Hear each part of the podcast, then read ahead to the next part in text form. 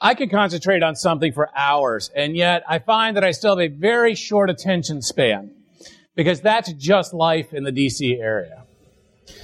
You see, we are constantly bombarded with things that demand our attention.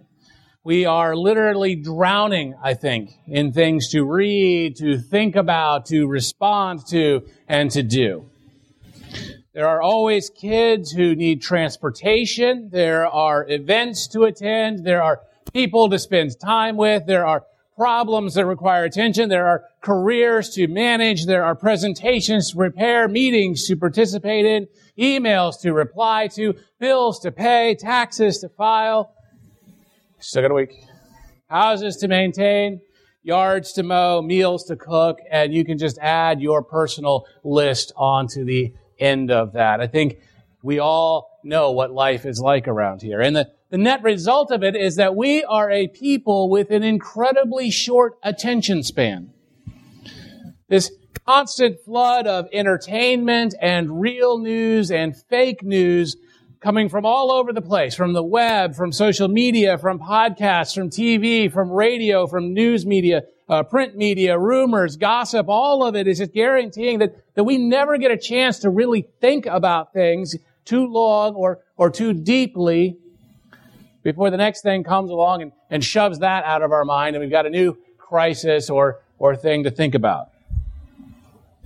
And so it is hard to think about the, to pay attention to the most important things in the world. Last Sunday, we gathered and we, we celebrated the greatest moment in human history. Right? The resurrection of Jesus Christ from the dead. We rejoiced in the most important truths that, that through the resurrection of Christ, there is forgiveness and life transformation and significance and eternal life available to everyone who puts their faith in Jesus Christ as Lord and Savior. And we were reminded that as followers of Christ, we have a mission to proclaim this good news as we journey through our lives. To share this offer of repentance and forgiveness of sins that is freely available to all who will embrace it. But this mission is made so much more difficult because of our short attention spans. Because we lose our focus. I mean, just since Easter, right? Just since last Sunday, I will bet most of you had a million things pop up in your lives this past week, right? Things at home, things at work, things at school, things at church, a million things, right? Anybody have a really quiet week with no things? Because if so, let's. I suspect there'd be some people willing to trade for a while. We have had all of these things, and most of these things, even the good ones, probably, I'm willing to bet, took our mind away from these life changing truths that we celebrated just a week ago. Right? And so because we are a people that is so easily distracted and overwhelmed and confused by all of the inputs into our lives, all of the demands on our minds, we have to be intentional about repeating and recalling, reviewing and reprocessing and, and concentrating on those things that are truly, truly important because otherwise we lose sight of them all too quickly. Well, in this regard, we are not all that different from the way Christians were 20 centuries ago. And so today we are beginning a journey through the Apostle Paul's letter to the churches of Galatia, a, a Roman province in what is today Turkey. And we're going to be looking very closely at all of the parts of Paul's inspired message to, to these believers who were forgetful and easily distracted, just like we are. You see, less than a year or two after Paul had founded the churches in places like Lystra and Iconium and Derbe, these cities in Galatia, the Christians there, the churches there were distracted and forgetting the core truths of the gospel of Jesus Christ. The core truth of what Paul had taught them as he traveled through their cities. False teaching was chipping away at their joy and their freedom in Christ. Just as today, there are so many forces that try to chip away at our joy and our freedom in Christ by pulling us away from the core truth of the gospel. On the course of our, our journey through the letter to the Galatians, we will have the opportunity to examine many different aspects of the, of the good news of Jesus Christ. The good news that is freely offered to every single person. And we will explore what makes this such powerful good news, even to people like us in our ultra modern, think we know it all, think it's all new problems no one's ever faced before, 21st century Lake Ridge, Virginia lives. You see, what we're going to learn as we go through this, and of course it's not new, but we get easily distracted and forget. That the gospel is not just what gets you saved when you respond to an altar call. The good news of Jesus Christ is the power to overcome all of the brokenness and the emptiness and the pain and the sorrow and the anger and the stress and the loneliness that we experience in life here in Northern Virginia. The gospel of Jesus Christ says that there is hope for every seemingly hopeless relationship, for every endless mountain of debt, for every miserable work or school situation or seemingly irredeemable person or personal history. And so we begin today with the introduction to the letter, Paul's writing in Galatians chapter 1, verses 1 through 5 It begins very simply Paul, an apostle, not from men nor through man, but through Jesus Christ and God the Father, who raised him from the dead, and all the brothers who are with me to the churches of Galatia. Grace to you and peace from God our Father and the Lord Jesus Christ, who gave himself for our sins to deliver us from the present evil age, according to the will of our God and Father, to whom be the glory forever and ever. Amen. Every introduction that Paul writes is a masterpiece in its own way, very concisely introducing the major themes of the letter that is to follow. This is no exception. In these five verses, he's not just saying, Hey, what's up? How's it going? He is introducing three key themes, which are going to be explored and elaborated on over the course of the entire letter. And we're going to look at them very briefly today as he has established them very briefly. One is about establishing Paul's authority to speak into their lives. One is reiterating the true gospel of Jesus Christ, and one is addressing the transformative benefits of this gospel. I characterize these themes as the authority given by Jesus, the gifts given by Jesus, and the deliverance given by Jesus. Authority, gifts, and deliverance from Jesus Christ, our Lord and Savior. So we begin with the authority given by Jesus. It's immediately in verse 1. Paul establishes authority for speaking into the lives of these Galatian Christians. You see, this letter, as we will see over the course of the coming weeks, is not a happy letter.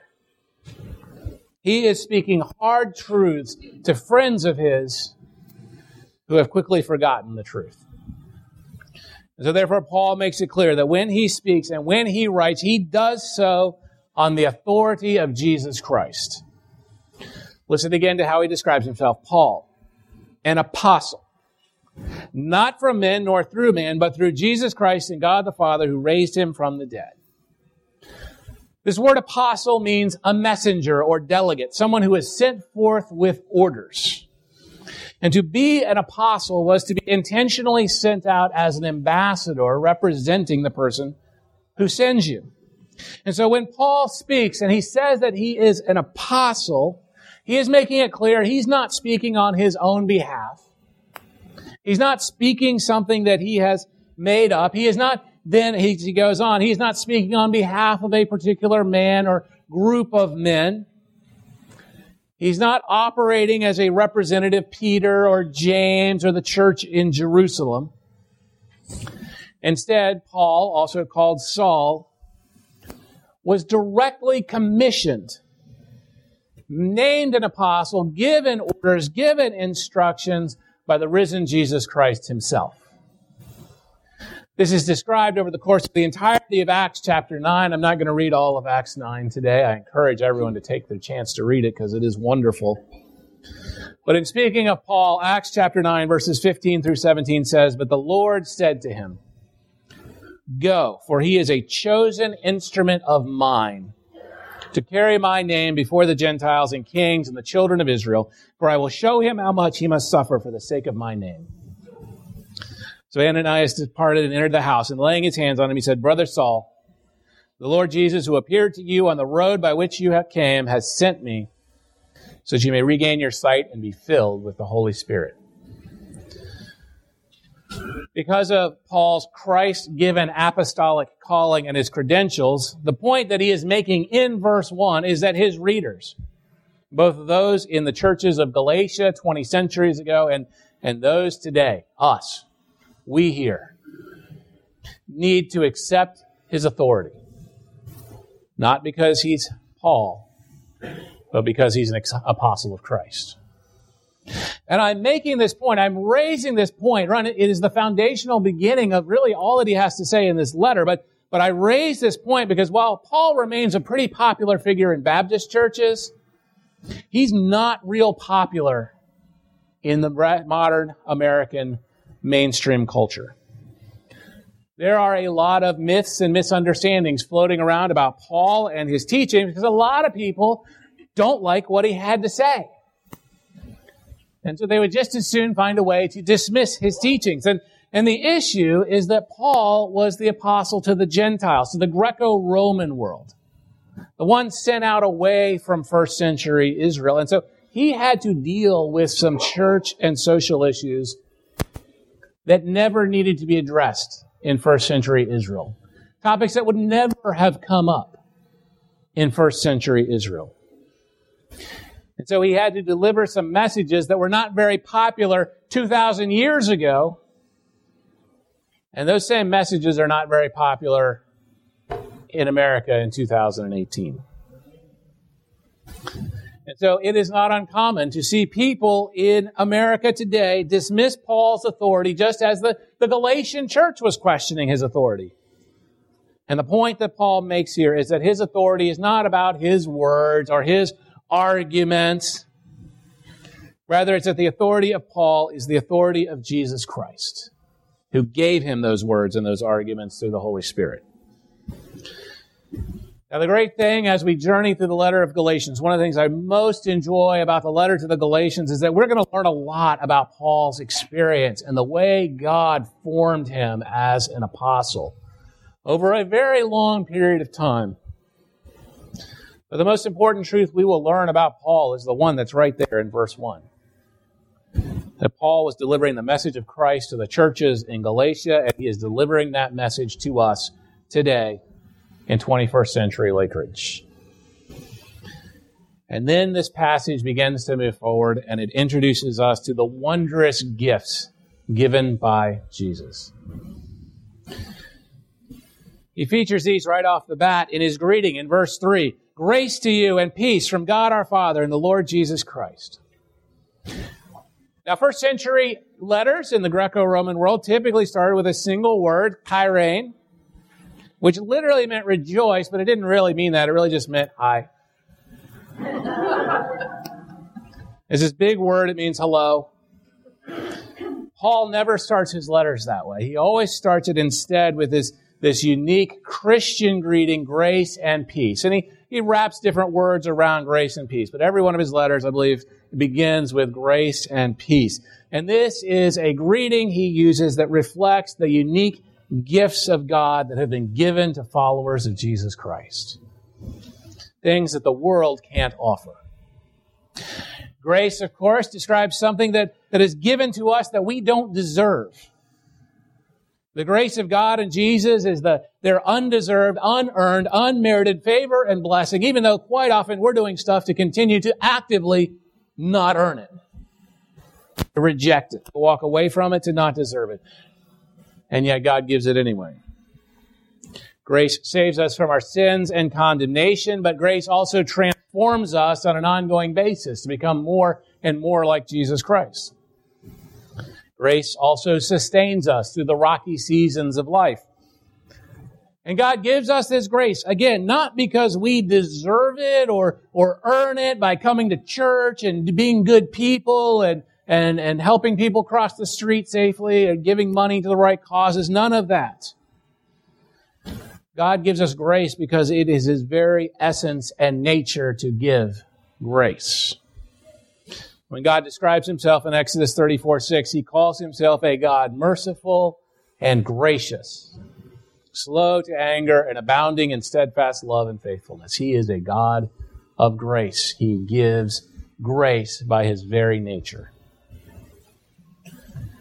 And then there is the peace of God, which is the gift given to us to cope with the uncertainty and the suffering and, and the violence and, uh, of this life. It is a gift tailor made for living in a world that appears to have gone mad and that is filled with a relentless stream of bad news. What Paul is describing includes both peace from God that allows us to thrive amidst chaos and peace with God, the God whom we keep trying to rebel against by trying to do our own thing, even when we know what we're not supposed to do. And we need to realize these are not just trivial gifts or, or minor things. That grace and peace are things that we as human beings, we can talk about it. We can say, yeah, I'm going to show you some grace. Let's make peace. Of course. But we cannot sustainably give this to someone else right? We could go a long time, maybe on our own strength and effort. I, I can show grace or offer peace on my good days. But then there are those other days. And at some point, right, you get pushed to the point where you resort in our own natural way to our tendency. Our tendencies towards what? Unforgiveness, hostility, bitterness, a desire for revenge in the interest of what we call fairness. Only God can provide a limitless supply of grace and peace to cover every situation. And this is what Paul's asking for on behalf of the Galatians. And then verse 4, Paul introduces us the greatest gift given by Jesus Himself, who gave Himself for our sins to deliver us from the present evil age according to the will of our God and Father this is the good news. The gospel of Jesus Christ in one verse. That Jesus Christ, the eternal Son of God, who was present at creation, by, by whom all things were made, and who even right now, this moment, is, is holding all things together, who was tempted in every way, but never once sinned, gave himself. Gave himself, gave his life for us, for our sins, yours and mine. Jesus voluntarily chose to sacrifice himself, to give himself, to die a horrible and excruciating death on the cross as an innocent sacrifice of blood, to pay the penalty of death that we deserve for our sins. Who gave himself for our sins. And and, and we have to realize, right? We don't always want to hear these words, but if we are honest with ourselves, and we seldom are, we have to admit that we mess up. We hurt people quite often. Sometimes we mean it, sometimes we don't mean it, but things happen. Our pride, greed, selfishness, desire, jealousy, envy, or, or just general nastiness sometimes gets the best of us and we act against God's will for human flourishing. We act against other people whom God created in His image. We hurt others, we say or do things that we shouldn't, or we stand by and we, we fail to act when we should. And for that, we deserve condemnation. We deserve an eternity separated from the perfect and holy God who created us.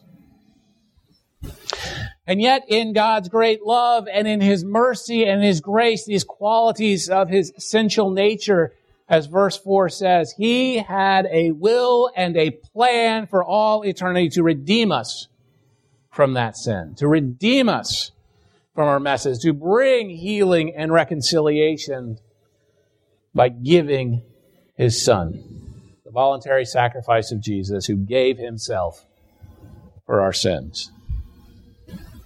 Now, later this morning, we are going to be remembering and celebrating this very sacrifice. The body of Christ broken on a cross for us. The blood of Christ poured out for us. As we will gather around the Lord's table and remember this essential truth. But as we celebrated last Sunday, and as Paul reminded us again in verse 1, God raised Jesus from death back to life, demonstrating his victory over sin and death, making that victory available to all who believe in Jesus Christ as Lord and Savior. And this is the saving grace of God. This is the gospel of good news that is so easy to forget amidst the cacophony of voices that speak into our lives today. And this brings us to the deliverance given by Jesus. Verse 4 proclaims that Jesus gave himself. I love this. I love this. Jesus gave himself to deliver us from the present evil age. And I suspect that most of us sitting here can immediately picture the present evil age, can't we? Right? An age of mass shootings, an age of racism, an age of genocide, an age of disease and famine and mental illness and hatred and warfare and terrorism and poverty and environmental devastation and dictatorship and insecurity and loneliness and so many other evils we see in our world today. And I suspect most of us want to be delivered from this relentless barrage of bad news that is going on both in our personal lives and in the world around us. And the good news is that Jesus Christ gave himself to deliver us from the present evil age. But what does that mean exactly?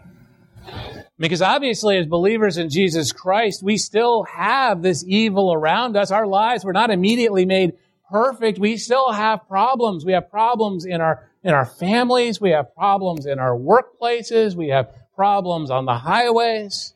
We have problems in school. Right? We look around. So what does it mean, right? The evils of this age still very much affect us and impact us. And, and scripture is clear. It will continue to do so as long as we live. Scripture teaches that pain and suffering, persecution and illness, poverty, injustice, and death will remain a part of this world until Christ returns. So, what have we been delivered from? What does Paul mean when he says that Christ gave himself to deliver us from the present evil age? We could make up a lot of things. We could speculate on a lot of things, but here we must apply probably the most, one of the most important principles for understanding Scripture to answer these kind of difficult questions, which is to let Scripture interpret Scripture.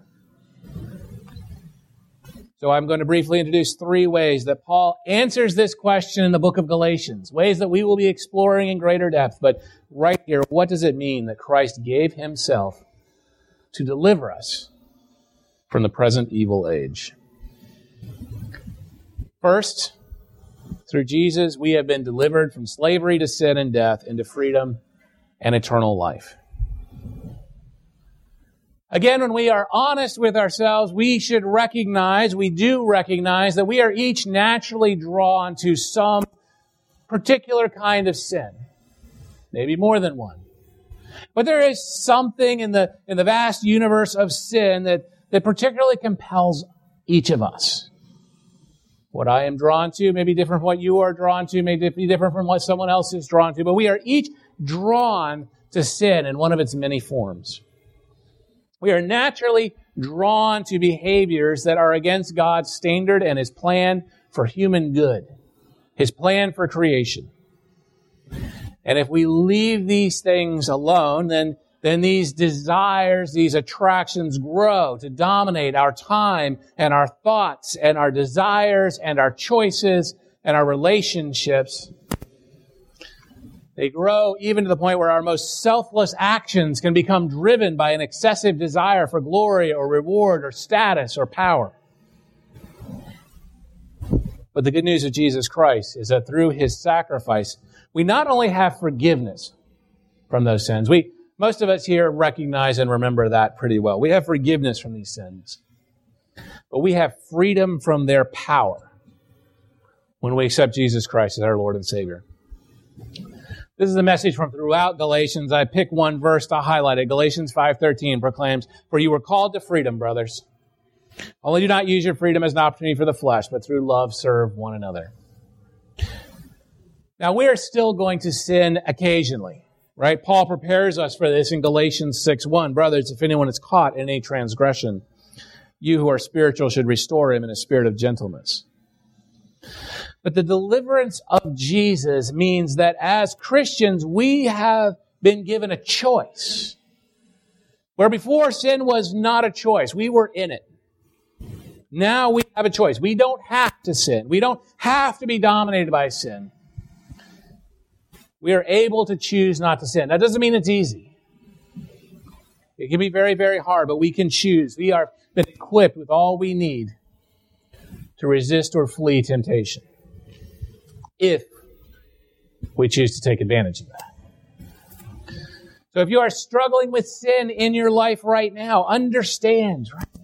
You have the power within you through Jesus Christ that is greater than that sin. This is part of that deliverance that we have. We have been delivered out of a place where we really literally cannot say no to sin to a point where now we have the power to resist and to flee.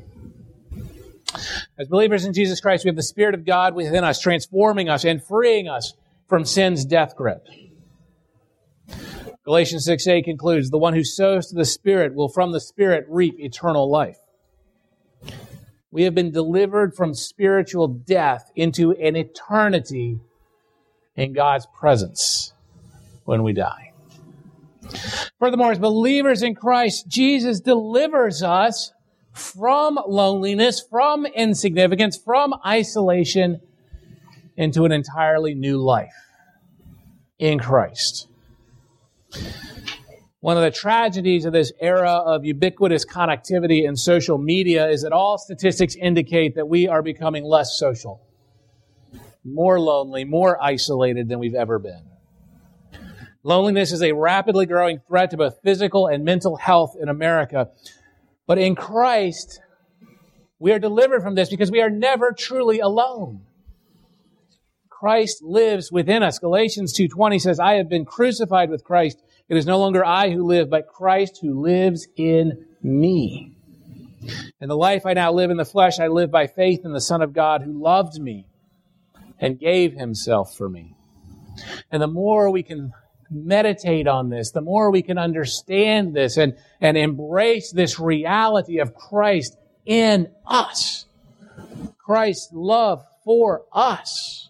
Christ giving himself for us. The more we nourish and nurture that relationship with him through prayer and through the word and through worship, the more we understand that we are never alone. And it is for the same reason that at the same time our lives are never insignificant. So many people in our American society, we don't even realize how many people struggle with this question of significance. Does my life matter? Why does it matter? Why would it matter? Right? We have trivialized all things in our culture and it has resulted in people having lives that feel trivial. But when the Lord of the universe lives within you, your life always has purpose and meaning and significance. Right? The glorification of God, the advancement of God's kingdom is the work of each and every believer in Jesus Christ, and that is never insignificant. No matter how small you might feel your part is. If Christ is in you, you are never insignificant. You are important, and your life matters. And then we are delivered from isolation into relationship with God because through Christ we're children of God. Galatians 4 4 through 6 celebrates. But when the fullness of time had come, God sent forth his Son, born of woman, born under the law, to redeem those who were under the law so that we might receive adoption as sons. And because you are sons, God has sent the Spirit of His Son into our hearts, crying, Abba, Father. At all times, in every circumstance, no matter how difficult the season of our life, our Heavenly Father is present with us. We have been transported from isolation into the presence of God our Father who is with us and who is listening when we cry out to Him. Even when we do not feel like God is present in our lives, we need to believe what we know and know what we believe. That God, our Father, hears us when we cry, Abba, Father. Finally, through Christ, we have been delivered from selfishness into loving others. The sacrifice of Christ means that we're able to transcend the myopic, selfish values and influences that are tearing this world apart. That through Christ we can recognize and reject that selfishness of our present evil age because we have been called to make a difference in the lives of other people. We have been delivered from a life absorbed with ourselves into a life of making a difference by loving people, loving people across the street, loving people in our neighborhood, loving people at work, loving people in school, loving people at the far ends of the earth. Galatians 6, 9, and 10. And let us not grow weary of doing good, for in due season we will reap if we do not give up. So then, as we have opportunity, let us do good to everyone, and especially to those who are of the household of faith. As we look at all these different things we have been delivered from and delivered to, the common denominator in each of these is that Jesus Christ delivers us from the power of this age that it holds over our hearts and our minds. That is what we have been delivered from. The power to control the way we think and the way we feel. The world is still going to impact us. Its enticements and its darkness and its loneliness are still there calling to us. But through Christ, they can no longer dominate and control us unless we let them. Our hearts should continue to break for the ugliness, the evil that's out in the world. We are called as followers of Christ to, to be pushing back the borders of the darkness, to be pushing back the kingdom of evil, to be growing the kingdom of God, to be pushing against the impacts of the evil age we're in. But, but the power of the gospel is that our hope lies elsewhere. That this world is not all that there is. And that ultimately we will be delivered from this life, this age, into the presence of God eternally. As you come to verse 5, which is celebrating this, right? To, speaking of God, to whom be the glory forever and ever. Amen. Right? That phrase that's translated forever and ever is literally ages of ages. We are delivered from this present evil age into ages of ages. This is the glory of God. We have been being delivered from today, from this world in which we live, delivered into the presence of God's infinite glory, ages of ages, forever and ever. Amen. This is the good news of Jesus Christ. This is what we are called to share with everyone around us who is struggling and suffering amidst all the miseries of this present evil age. And so let us pray that we would be faithful. Heavenly Father, what an unbelievable, just glorious truth that you have delivered us through your Son, Jesus Christ. Lord, we do not deserve your grace. We cannot earn it, Lord. If we're still trying to earn it, I pray that you would change our hearts, that we would stop trying to earn your favor by doing more good stuff and instead teach us to embrace this grace. Lord, I pray as we celebrate what we have been delivered from, delivered from slavery to sin, delivered from loneliness, delivered from isolation, delivered from insignificance, delivered from death through the sacrifice of Jesus Christ, Lord. I pray that we will not lose sight of these truths as we go about our incredibly busy hustle and bustle daily lives. I pray that we would be faithful instead in sharing this good news with all those who so desperately need to hear it. We ask these things in Jesus' name. Amen.